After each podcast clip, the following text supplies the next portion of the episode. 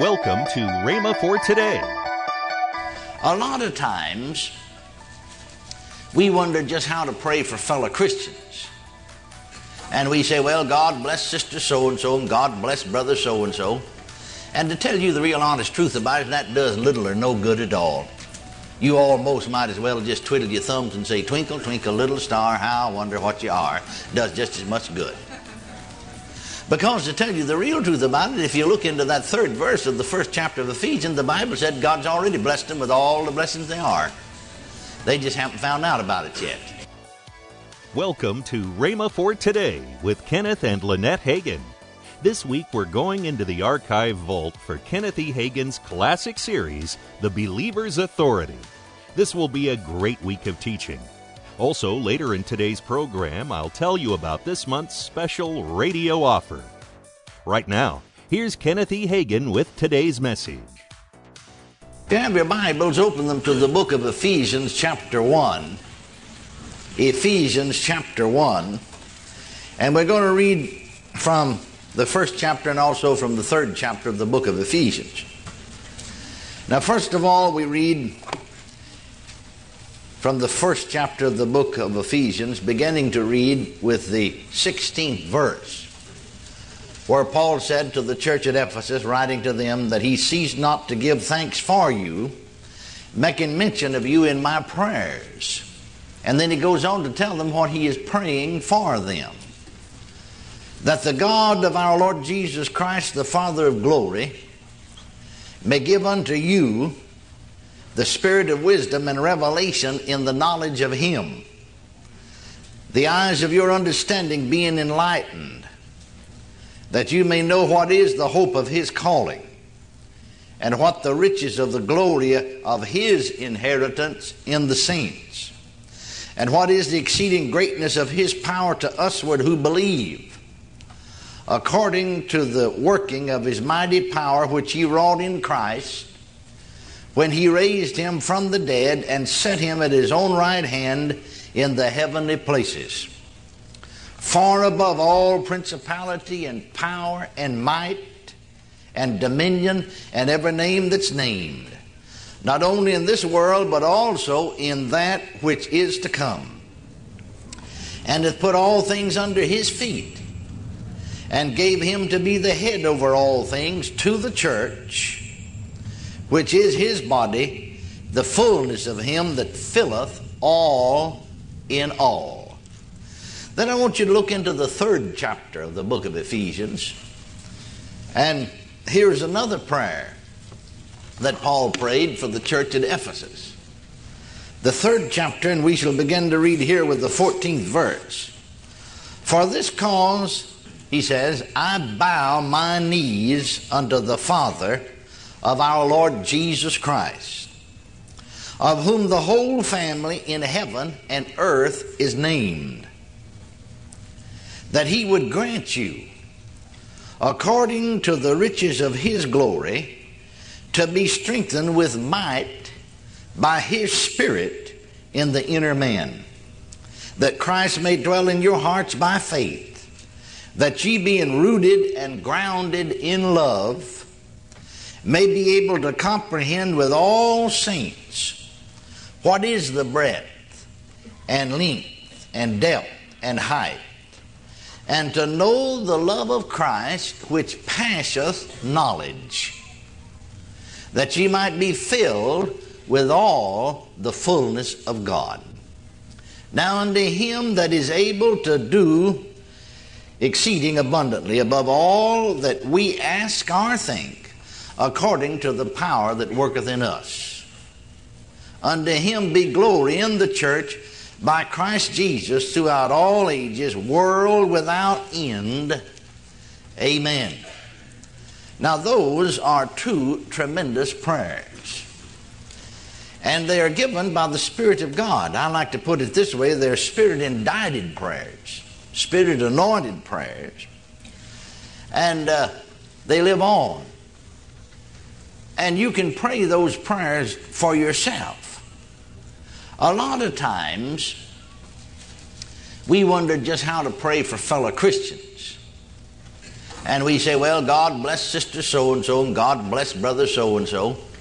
And to tell you the real honest truth about it, that does little or no good at all. You almost might as well just twiddle your thumbs and say, Twinkle, twinkle, little star, how I wonder what you are. Does just as much good. Because to tell you the real truth about it, if you look into that third verse of the first chapter of Ephesians, the Bible said God's already blessed them with all the blessings they are. They just haven't found out about it yet. And so, what Paul did was prayed that the eyes of their understanding might be enlightened so they'd know, praise God, what was freely given unto them of God. Can you see that? I remember the last church that I pastored, and I'd been preaching about uh, 15 years. Really, at the time I started praying, about 13, 14 years.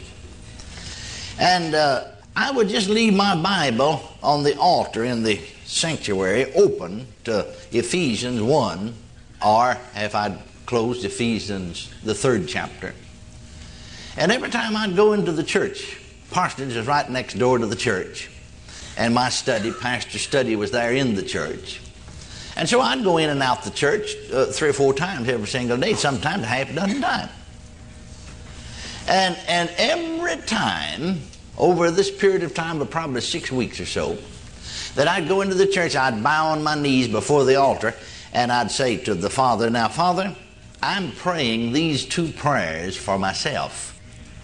And everywhere Paul said, I pray that the eyes of your understanding, I'd say that the eyes of my understanding be enlightened. Everywhere he put you, I put me. Amen. And you know, when I began to pray that way, and I'd been preaching, like I said, for 14 years, and yet in a matter of two or three months' time, when I prayed these prayers every day for myself, the eyes of my understanding began to be enlightened. And I saw so much in the scriptures. I, I, I learned more just by praying these two prayers when the revelation of God's Word came then. I learned more in a matter of six months than I'd learned in 14 years put together of preaching and pastoral work and studying every day. In fact, I, I got so much revelation on the Word of God, that I said to my wife, What in the world have I been preaching? Because one of me, the deacons, had, had come by and tell me to get in out of the rain. Now, start praying those prayers for yourself. And then here's another little secret. For fellow Christians and wondering how to pray for fellow Christians. Now, praying for sinners is a different subject. We'll not get on that right now. But you see, Paul's praying for believers, the church at Ephesus. It belongs to the church wherever you are from.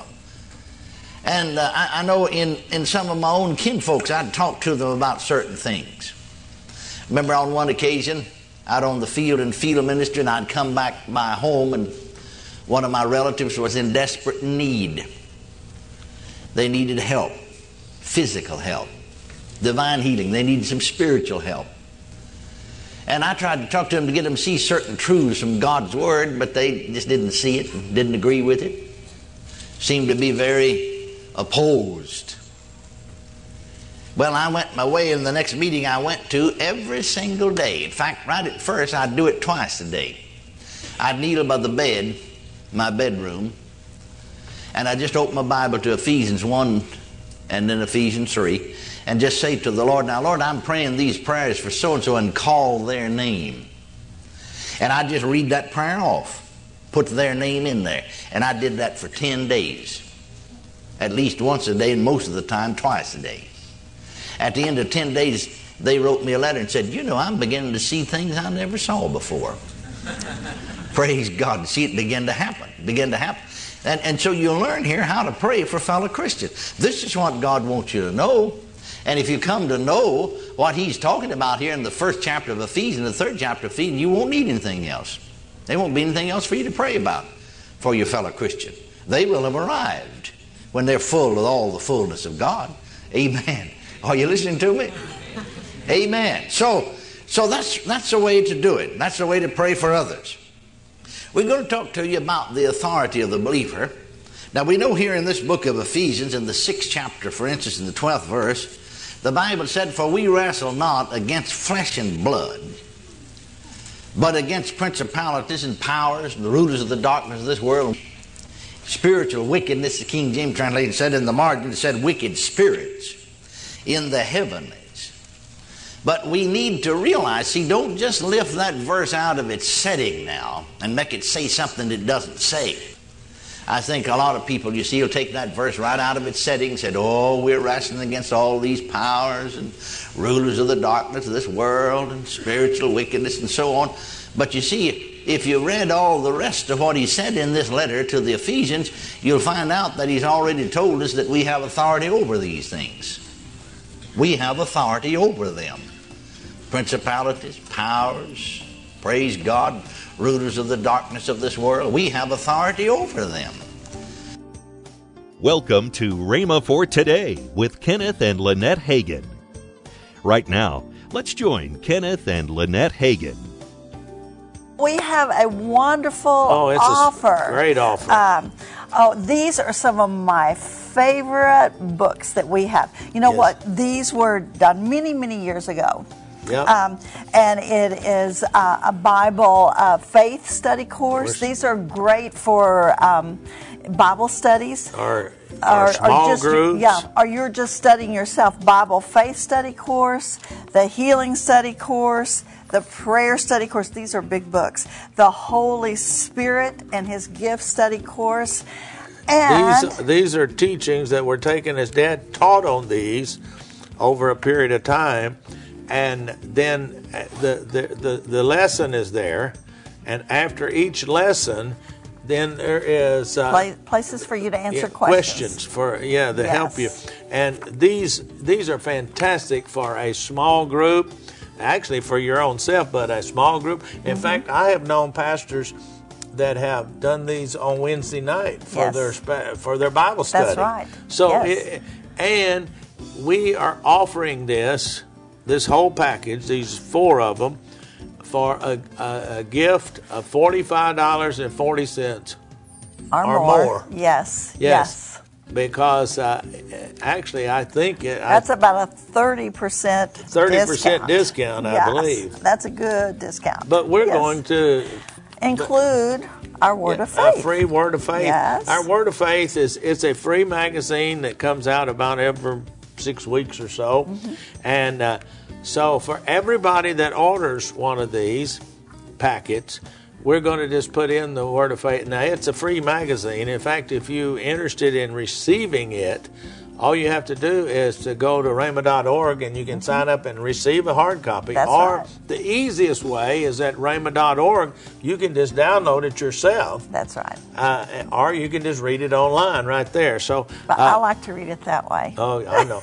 You're, you're still old school. She likes to have it in her uh, hand I to read. I do, I do, because I like to mark it up. and- Yes, and yes, yes, Come yes. back and read it.